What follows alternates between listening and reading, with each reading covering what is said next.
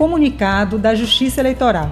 Todos os jovens a partir de 16 anos e as pessoas que não possuem título devem comparecer com urgência ao cartório eleitoral de Barra do Choça. Os eleitores que precisam fazer a transferência do título e aqueles que precisam consertar algum dado também devem comparecer a partir das 8 horas de segunda a sexta-feira. O atendimento será por ordem de chegada. Informamos que o posto de Planalto está com atendimento suspenso. Qualquer dúvida, ligar para 3436 1205 DDD 77. Verifiquem a documentação necessária.